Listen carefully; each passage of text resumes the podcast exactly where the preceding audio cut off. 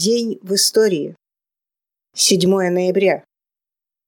7 ноября 1891 года родился Дмитрий Андреевич Фурманов, советский писатель и общественный деятель, комиссар 25-й стрелковой Чапаевской дивизии, начальник политического управления Туркестанского фронта, автор романов «Чапаев» и «Мятеж».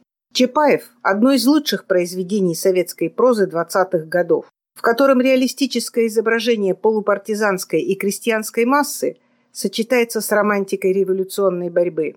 Образ Чапаева, нарисованный во всей сложности, широкое обобщение противоречивых и в то же время подлинно героических свойств народа. Большим достижением Фурманова стал образ комиссара Клычкова, олицетворяющего авангардную роль партии и рабочего класса.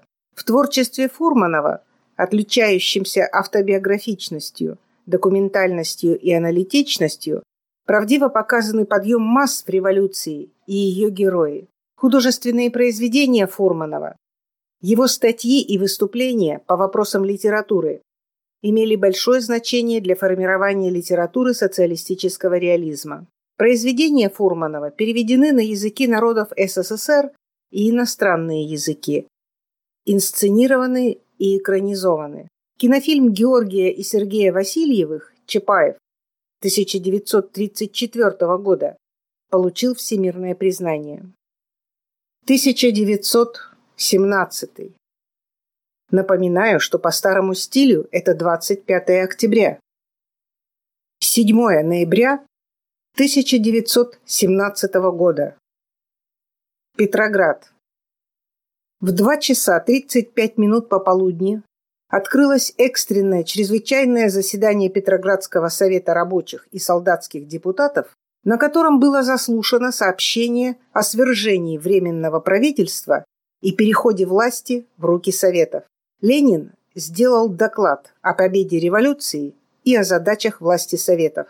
В 10 часов 40 минут вечера в Петрограде открылся второй Всероссийский съезд Советов – рабочих и солдатских депутатов. Съезд принял воззвание рабочим, солдатам и крестьянам, написанное Лениным. В ночь с 8 на 9 ноября съезд утвердил декреты о мире, земле и образовании рабоче-крестьянского правительства Совета народных комиссаров. Председателем Совнаркома избран Ленин. Народным комиссаром по делам национальностей – Сталин рабочим, солдатам и крестьянам. Второй Всероссийский съезд Советов рабочих и солдатских депутатов открылся. На нем представлено громадное большинство советов. На съезде присутствует и ряд делегатов от крестьянских советов. Полномочия соглашательского Центрального исполнительного комитета окончились. Опираясь на волю громадного большинства рабочих, солдат и крестьян. Опираясь на свершившееся в Петрограде победоносное восстание рабочих и гарнизона, съезд берет власть в свои руки. Временное правительство низложено. Большинство членов Временного правительства уже арестовано. Советская власть предложит немедленный демократический мир всем народам и немедленное перемирие на всех фронтах. Она обеспечит безвозмездную передачу помещичьих, удельных и монастырских земель в распоряжение крестьянских комитетов, отстоит права солдат, проведя полную демократизацию армии, установит рабочий контроль над производством, обеспечит своевременный созыв учредительного собрания, озаботится доставкой хлеба в города и предметов первой необходимости в деревню, обеспечит всем нациям, населяющим Россию, подлинное право на самоопределение. Съезд постановляет, вся власть на местах переходит к советам рабочих, солдатских и крестьянских депутатов, которые и должны обеспечить подлинный революционный порядок. Съезд призывает солдат в окопах к бдительности и стойкости. Съезд Советов уверен, что революционная армия сумеет защитить революцию от всяких посягательств империализма, пока новое правительство не добьется заключения демократического мира, который оно непосредственно предложит всем народам. Новое правительство примет все меры к тому, чтобы обеспечить революционную армию всем необходимым путем решительной политики реквизиций и обложения имущих классов, а также улучшит положение солдатских семей. Корниловцы, Керенский, Каледин и другие делают попытки вести войска на Петроград. Несколько отрядов, обманным путем двинутых Керенским, перешли на сторону восставшего народа. Солдаты, окажите активное противодействие Корниловцу Керенскому. Будьте настороже. Железнодорожники, останавливайте все эшелоны, посылаемые Керенским на Петроград. Солдаты, рабочие, служащие. В ваших руках судьба революции и судьба демократического мира. Да здравствует революция! Всероссийский съезд Советов, рабочих и солдатских депутатов. Делегаты от крестьянских советов. Декрет о мире. Рабочее и крестьянское правительство, созданное революцией 24-25 октября и опирающиеся на советы рабочих, солдатских и крестьянских депутатов, предлагает всем воюющим народам и их правительствам начать немедленно переговоры о справедливом демократическом мире. Справедливым или демократическим миром, которого жаждет подавляющее большинство истощенных, измученных и истерзанных войной рабочих и трудящихся классов всех воюющих стран, Миром, которого самым определенным и настойчивым образом требовали русские рабочие и крестьяне после свержения царской монархии, таким миром правительство считает немедленный мир без аннексий, то есть без захвата чужих земель, без насильственного присоединения чужих народностей и без контрибуций. Такой мир предлагает правительство России заключить всем воюющим народам немедленно, выражая готовность сделать без малейшей оттяжки тотчас же все решительные шаги впредь до окончательного утверждения всех условий такого мира полномочными собраниями народных представителей всех стран и всех наций. Под аннексией или захватом чужих земель правительство понимает, сообразно правовому сознанию демократии вообще, и трудящихся классов в особенности, всякое присоединение к большому или сильному государству малой или слабой народности без точно, ясно и добровольно выраженного согласия и желания этой народности, независимо от того, когда это насильственное присоединение совершено, независимо также от того, насколько развитой или отсталой является насильственно присоединенная или насильственно удерживаемая в границах данного государства нация, независимо, наконец, от того, в Европе или в далеких заокеанских странах эта нация живет. Если какая бы то ни была нация удерживается в границах данного государства насилием, если ей, вопреки выраженному с ее стороны желанию, все равно выражено ли это желание в печати, в народных собраниях, в решениях партий или в возмущениях и восстаниях против национального гнета не предоставляется право свободным голосованием. При полном выводе войска присоединяющей или вообще более сильной нации решить без малейшего принуждения вопрос о формах государственного существования этой нации, то присоединение ее является аннексией то есть захватом и насилием. Продолжать эту войну из-за того, как разделить между сильными и богатыми нациями захваченные ими слабые народности, правительство считает величайшим преступлением против человечества и торжественно заявляет свою решимость немедленно подписать условия мира, прекращающего эту войну на указанных равно справедливых для всех без изъятия народностей условиях.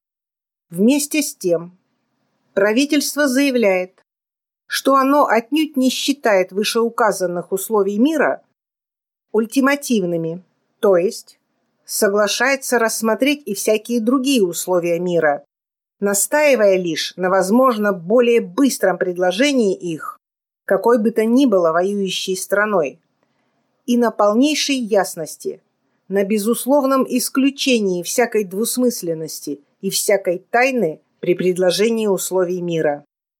Тайную дипломатию правительство отменяет.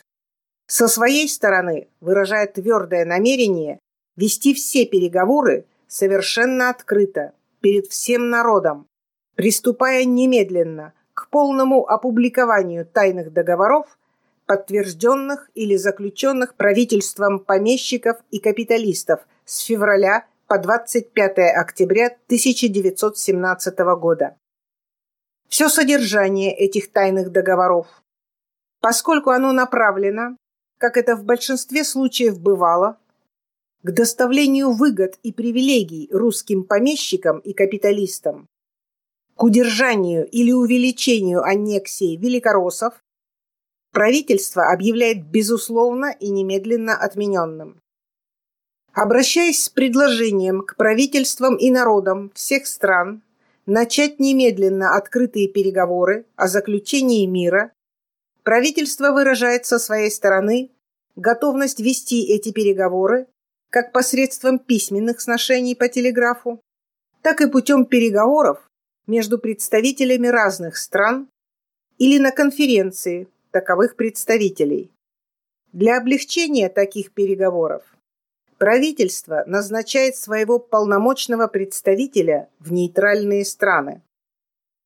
Правительство предлагает всем правительствам и народам всех воюющих стран немедленно заключить перемирие, причем со своей стороны считает желательным, чтобы это перемирие было заключено не меньше, как на три месяца, то есть на такой срок, в течение которого вполне возможны как завершение переговоров о мире с участием представителей всех без изъятия народностей или наций, втянутых в войну или вынужденных к участию в ней, так равно и созыв полномочных собраний народных представителей всех стран для окончательного утверждения условий мира. Обращаясь с этим предложением мира к правительствам и народам всех воюющих стран, Временное рабочее и крестьянское правительство России обращается также в особенности к сознательным рабочим трех самых передовых наций человечества и самых крупных участвующих в настоящей войне государств – Англии, Франции и Германии. Рабочие этих стран оказали наибольшие услуги делу прогресса и социализма. Великие образцы чертистского движения в Англии, ряд революций, имевших всемирное историческое значение, совершенных французским пролетариатом, Наконец, геройская борьба против исключительного закона в Германии и образцовая для рабочих всего мира длительная, упорная, дисциплинированная работа по созданию массовых пролетарских организаций в Германии. Все эти образцы пролетарского героизма и исторического творчества служат нам порукой в том, что рабочие названных стран поймут, лежащие на них теперь задачи освобождения человечества от ужасов войны и ее последствий, что эти рабочие всесторонней, решительной и беззаветно энергичной деятельностью своей помогут нам успешно довести до конца дело мира и вместе с тем дело освобождения трудящихся и эксплуатируемых масс населения от всякого рабства и всякой эксплуатации. Декрет о земле Съезда Советов рабочих и солдатских депутатов. Принят на заседании 26 октября в 2 часа ночи. Первое. Помещичья собственность на землю отменяется немедленно, без всякого выкупа. Второе. Помещичьи имения, равно как и все земли удельные, монастырские, церковные, со всем их живым и мертвым инвентарем, усадебными постройками и всеми принадлежностями переходят в распоряжение волосных земельных комитетов и уездных советов крестьянских депутатов впредь до учредительного собрания. Третье. Какая бы то ни была порча конфискуемого имущества, принадлежащего отныне всему народу, объявляется тяжким преступлением, караемым революционным судом. Уездные советы крестьянских депутатов принимают все необходимые меры для соблюдения строжайшего порядка при конфискации помещичьих имений. Для определения того, до какого размера участки и какие именно подлежат конфискации, для составления точной описи всего конфискуемого имущества и для строжайшей революционной охраны всего переходящего к народу хозяйства на земле со всеми постройками, орудиями, скотом, запасами продуктов и прочее. Четвертое.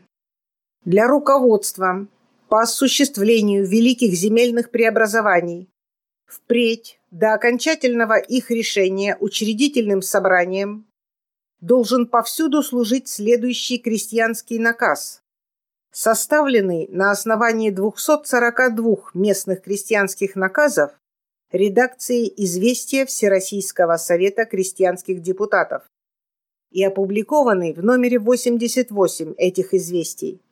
Петроград, номер 88, 19 августа 1917 года. О земле. Вопрос о земле во всем его объеме может быть разрешен только всенародным учредительным собранием. Самое справедливое решение земельного вопроса должно быть таково. Первое. Право частной собственности на землю отменяется навсегда. Земля не может быть ни продаваема, ни покупаема, ни сдаваема в аренду, либо в залог, ни каким-либо другим способом отчуждаема. Вся земля – государственная, удельная, кабинетная, монастырская, церковная, посессионная, майоратная частновладельческая, общественная и крестьянская и так далее, отчуждается безвозмездно, обращается в всенародное достояние и переходит в пользование всех трудящихся на ней. За пострадавшими от имущественного переворота признается лишь право на общественную поддержку на время, необходимое для приспособления к новым условиям существования. Второе. Все недра Земли, руда, нефть, уголь, соль и так далее, а также леса и воды, имеющие общегосударственное значение, переходят в исключительное пользование государства. Все мелкие реки, озера, леса и прочее переходят в пользование общин при условии заведования ими местными органами самоуправления. Третье. Земельные участки с высококультурными хозяйствами, сады, плантации, рассадники, питомники, оранжереи и тому подобное не подлежат разделу, а превращаются в показательные и передаются в исключительное пользование государства или общин в зависимости от размера и значения их. Усадебная, городская и сельская земля с домашними садами и огородами остается в пользовании настоящих владельцев. Причем размер самих участков и высота налога на пользование ими определяется законодательным порядком. Четвертое. Конские заводы, казенные и частные племенные скотоводства и птицеводства и прочее конфискуются, обращаются в всенародное достояние и переходят либо в исключительное пользование государства, либо общины, в зависимости от величины и значения их. Вопрос о выкупе подлежит рассмотрению учредительного собрания. Пятое. Весь хозяйственный инвентарь конфискованных земель, живой и мертвый, переходит в исключительное пользование государства или общины в зависимости от величины и значения их, без выкупа. Конфискация инвентаря не касается малоземельных крестьян. Шестое. Право пользования землей получают все граждане без различия пола российского государства, желающие обрабатывать ее своим трудом при помощи своей семьи или в товариществе, и только до той поры, пока они в силах ее обрабатывать. Наемный труд не допускается.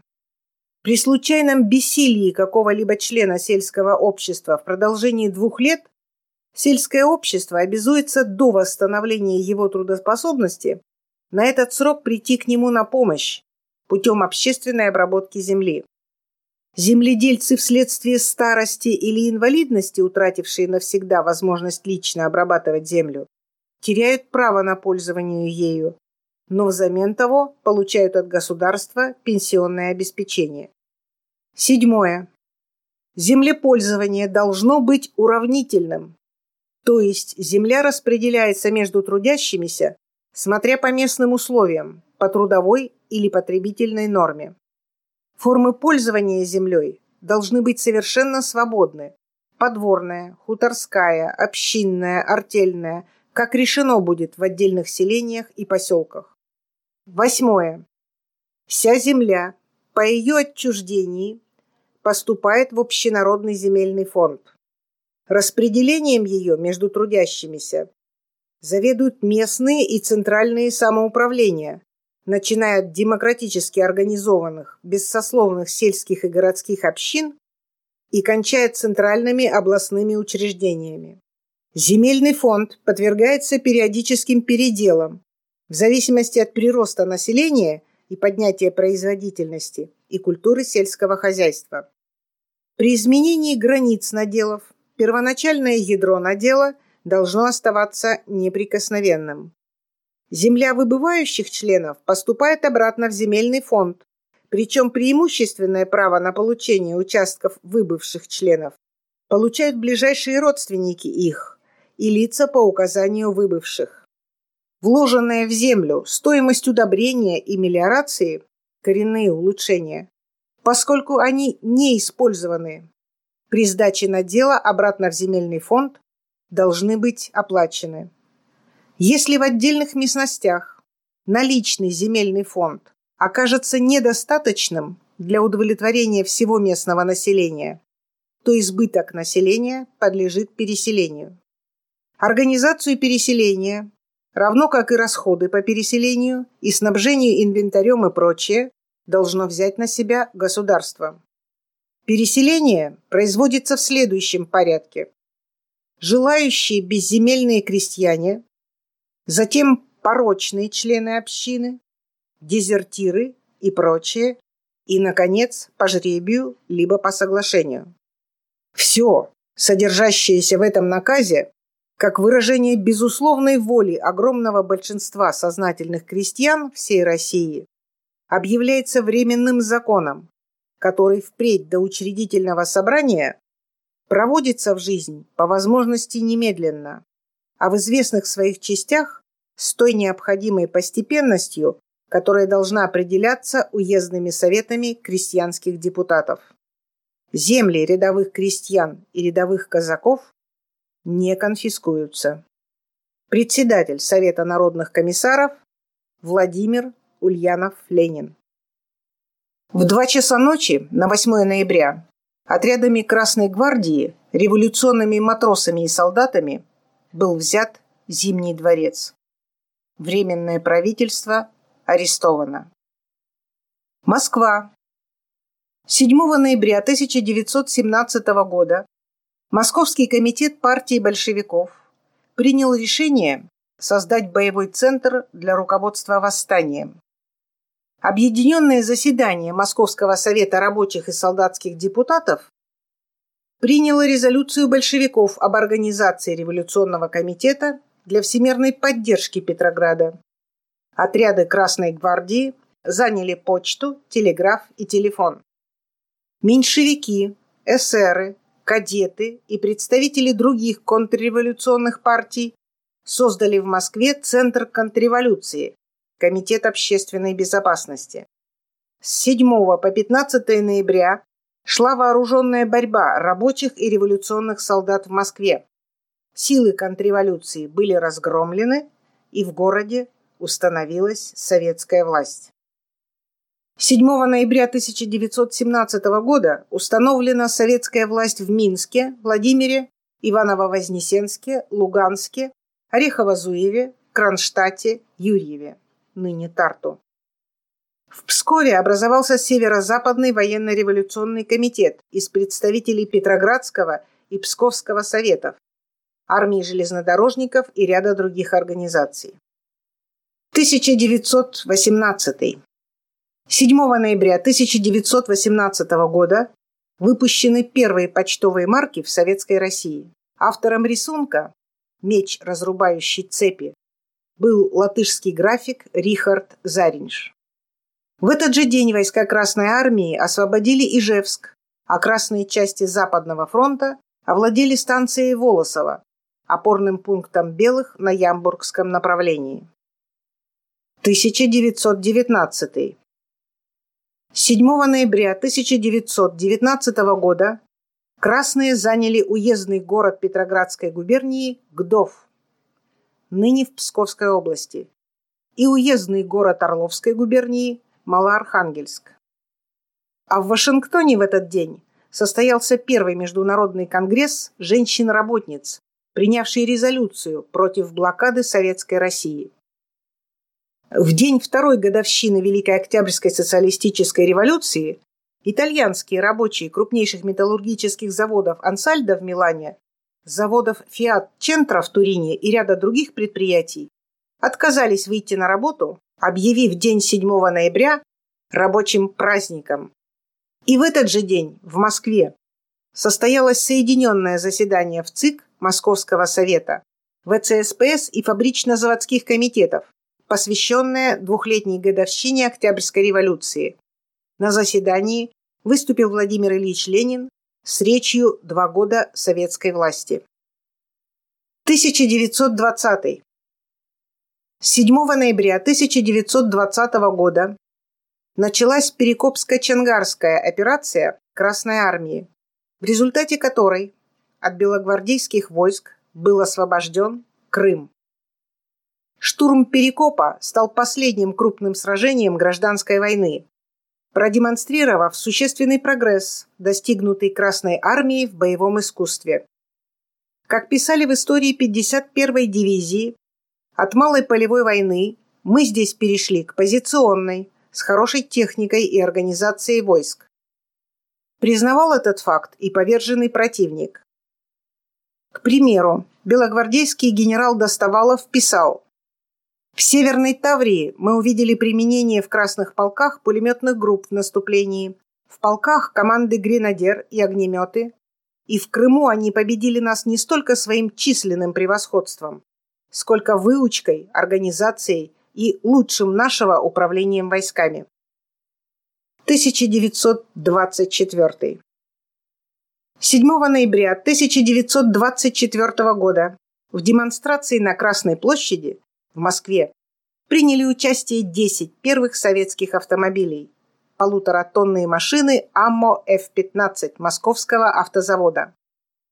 АМО F-15 – первый советский грузовик, стоял на производстве с ноября 24 года по ноябрь 1931 года. На его шасси выпускали автобусы, санитарные и пожарные машины, легковые штабные автомобили и броневики. В 1927 году базовая модель подверглась реконструкции. Кабина с жесткой крышей, усовершенствование электрооборудования и сцепления. Всего за 8 лет изготовлено 6400 машин. 1926. 7 ноября 1926 года в Ленинграде был открыт памятник Владимиру Ильичу Ленину у финляндского вокзала. 1927. 7 ноября 1927 года Демонстрация оппозиции во главе с Троцким и Зиновьевым в Москве и Ленинграде. Параллельно с официальной демонстрацией в день десятилетия Октябрьской революции оппозиционеры организовали собственную, параллельную демонстрацию. В Москве ее возглавили Троцкий, Каменев, Лашевич, Преображенский, Муралов, тогда как Зиновьев и Радок выехали в Ленинград. С балкона 27-го дома Советов на углу Тверской и Охотного ряда, там проходили колонны демонстрантов, были вывешены оппозиционные лозунги На балкон вышли Смилга и Преображенский, приветствовавшие колонны демонстрантов. Через некоторое время сторонники большевиков атаковали дом. Они стащили с балкона Преображенского и Смилгу и сорвали оппозиционные лозунги. Еще утром 7 ноября начальник Академии имени Фрунзе, троцкист и будущий соратник Михаила Тухачевского Роберт Петрович Эйдеман вручил трем своим питомцам Якову Охотникову, Владимиру Петренко и Аркадию Геллеру специальные пропуска и приказал немедленно отправиться на задание. На территорию Кремля они прошли спокойно. Но у калитки туннеля, ведущего на трибуну Мавзолея, стоял охранник. А там пропуска Академии силы уже не имели. Учащиеся Академии отшвырнули телохранителя и выскочили на трибуну. Охрана, резко усиленная из-за опасности троцкистского путча, кинулась на них. Резко усиленная следует взять в кавычки, потому что в наше время даже банкира средней руки охраняет больше народа. Ворошилова, Молотова, Орджоникидзе охраняли два охранника. Сталина же и вовсе один – Иван Юсис. Завязалась потасовка. Стоявшие на трибуне Мавзолея из-за сильного шума парада не слышали то, что происходило недалеко от них, за их спинами. Один из нападавших, Яков Охотников, направился к Сталину и кулаком ударил его по затылку. Снова замахнулся, чтобы нанести еще один удар, но не успел этого сделать. Телохранитель Сталина Иван Юсис бросился на Охотникова и между ними завязалась потасовка, в ходе которой Юсис выхватил нож и легко ранил нападавшего Охотникова. На этом и закончилась первая попытка государственного переворота. Никаких массовых арестов, репрессий не последовало. Охотникову перевязали рану и нападавших отпустили обратно по домам. Эйдман до 1932 года начальник Академии имени Фрунзе. Что касается Троцкого, то 18 января 1928 года он был силой доставлен на Ярославский вокзал Москвы и выслан в Алма-Ату, причем сотрудникам ГПУ пришлось нести Троцкого на руках, так как идти он отказался. Троцкизм впоследствии стал на Западе яркой и крикливой, но совершенно безопасной для власти буржуазии подделкой под коммунизм. 1929. 7 ноября 1929 года в рамках деятельности ГОЭЛРО вступила в строй Сызранская ГЭС, первая станция гидроэнергетики Поволжья. 1937. 7 ноября 1937 года вышел на экраны кинофильм «Ленин в октябре», 1941. 7 ноября 1941 года в Москве на Красной площади состоялся военный парад в честь 24-й годовщины Великой Октябрьской социалистической революции. Его участники от стен Кремля уходили прямо на фронт. Перед ними с трибуны Мавзолея Ленина с речью выступил Иосиф Виссарионович Сталин.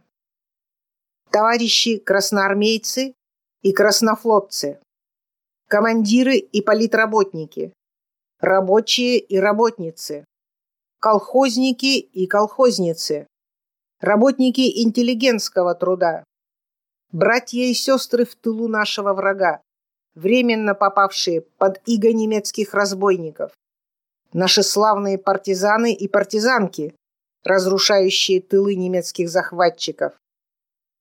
От имени советского правительства и нашей большевистской партии приветствую вас и поздравляю с 24-й годовщиной Великой Октябрьской социалистической революции. Товарищи, в тяжелых условиях приходится праздновать сегодня 24-ю годовщину Октябрьской революции вероломное нападение немецких разбойников и навязанная нам война создали угрозу для нашей страны. Мы потеряли временно ряд областей. Враг очутился у ворот Ленинграда и Москвы. Враг рассчитывал на то, что после первого же удара наша армия будет рассеяна, наша страна будет поставлена на колени. Но враг жестоко просчитался. Несмотря на временные неуспехи, наша армия и наш флот геройски отбивают атаки врага на протяжении всего фронта, нанося ему тяжелый урон.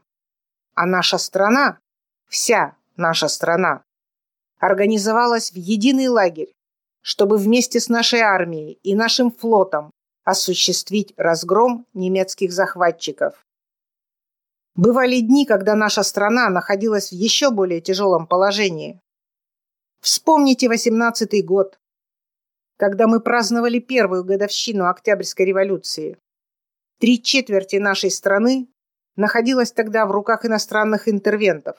Украина, Кавказ, Средняя Азия, Урал, Сибирь, Дальний Восток были временно потеряны нами. У нас не было союзников, у нас не было Красной Армии, мы ее только начали создавать. Не хватало хлеба, не хватало вооружения, не хватало обмундирования. 14 государств наседали тогда на нашу землю. Но мы не унывали, не падали духом. В огне войны организовали тогда мы Красную армию и превратили нашу страну в военный лагерь. Дух великого Ленина вдохновлял нас тогда на войну против интервентов. И что же? Мы разбили интервентов, вернули все потерянные территории и добились победы. Теперь положение нашей страны куда лучше, чем 23 года назад. Наша страна во много раз богаче теперь и промышленностью, и продовольствием, и сырьем, чем 23 года назад. У нас есть теперь союзники, держащие вместе с нами единый фронт против немецких захватчиков. Мы имеем теперь сочувствие и поддержку всех народов Европы, попавших под иго гитлеровской тирании. Мы имеем теперь замечательную армию и замечательный флот – грудью отстаивающие свободу и независимость нашей Родины. У нас нет серьезной нехватки ни в продовольствии, ни в вооружении, ни в обмундировании. Вся наша страна, все народы нашей страны подпирают нашу армию, наш флот, помогая им разбить захватнические орды немецких фашистов. Наши людские резервы неисчерпаемы. Дух великого Ленина и его победоносное знамя вдохновляют нас теперь на Отечественную войну так же, как 23 года назад. Разве можно сомневаться в том, что мы можем и должны победить немецких захватчиков? Враг не так силен, как изображают его некоторые перепуганные интеллигентики. Не так страшен черт, как его малюют. Кто может отрицать, что наша Красная Армия не раз обращала в паническое бегство хваленые немецкие войска. Если судить не по хвастливым заявлениям немецких пропагандистов, а по действительному положению Германии, нетрудно будет понять, что немецко-фашистские захватчики стоят перед катастрофой.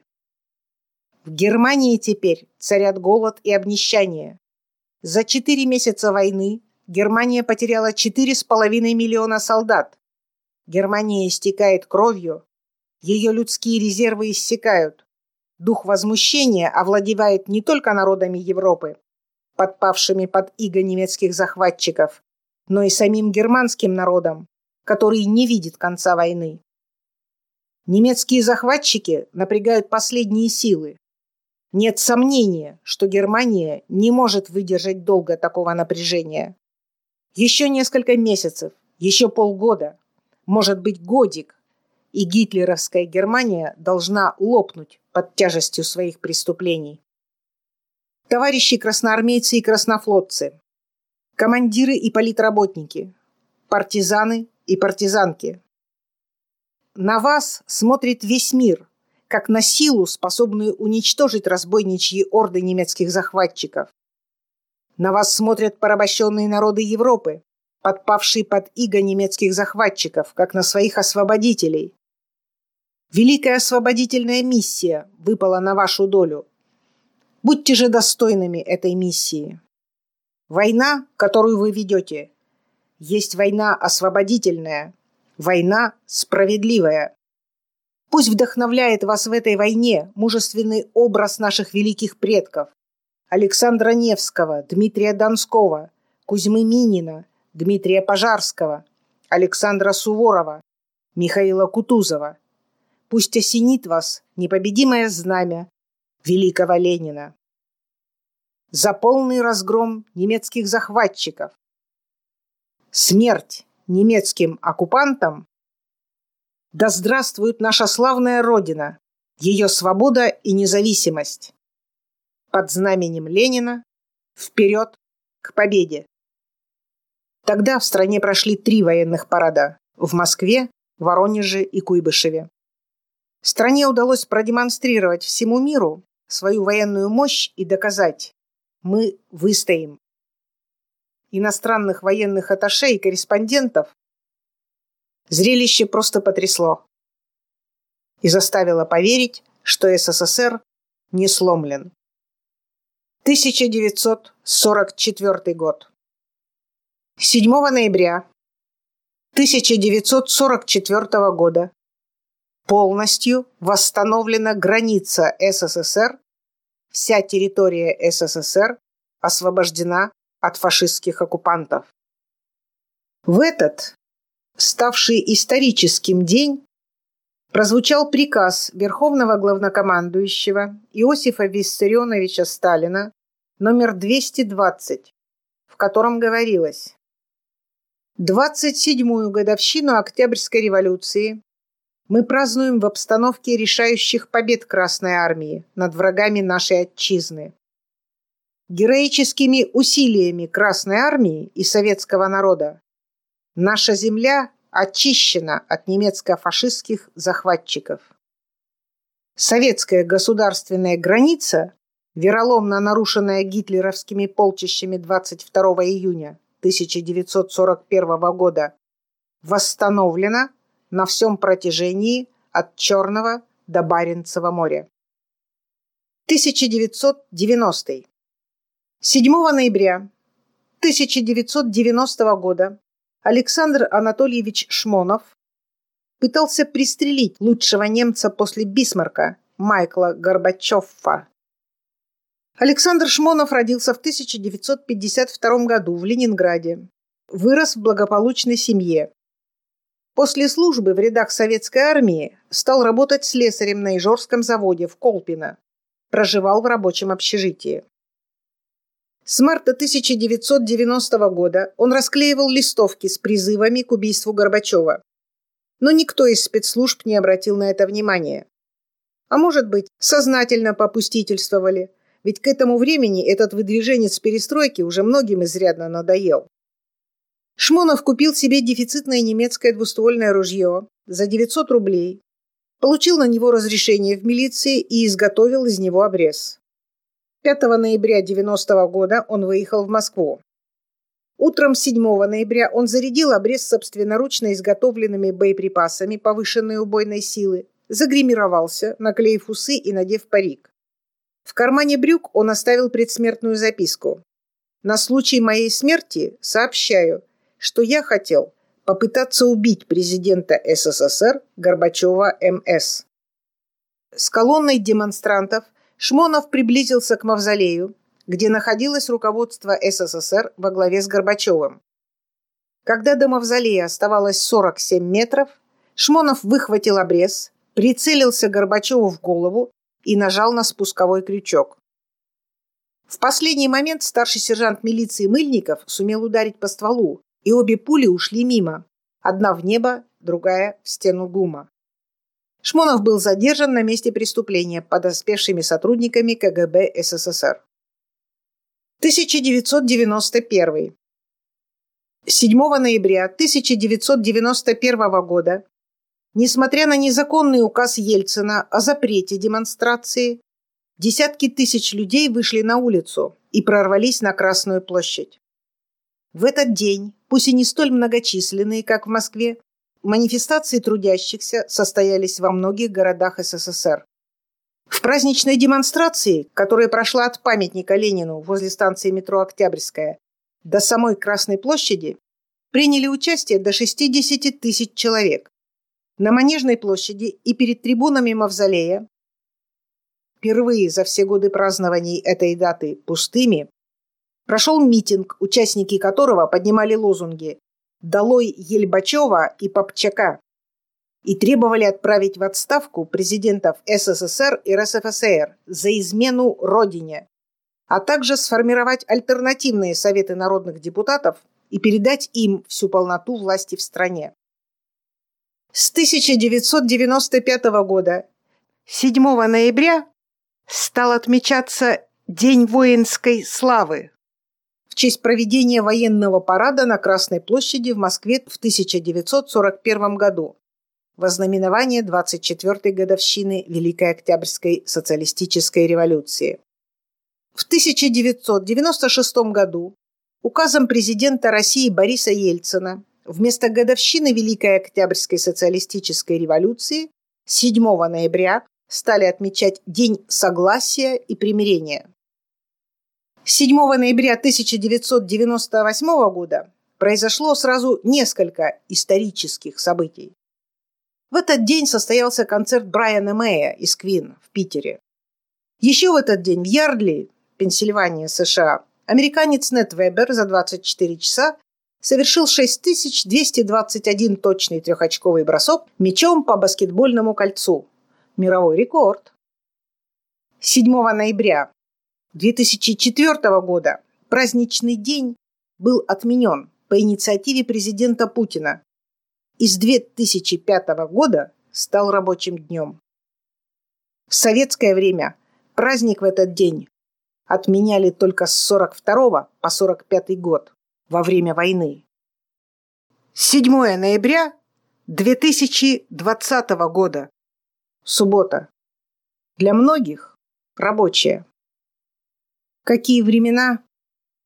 Такое и 7 ноября.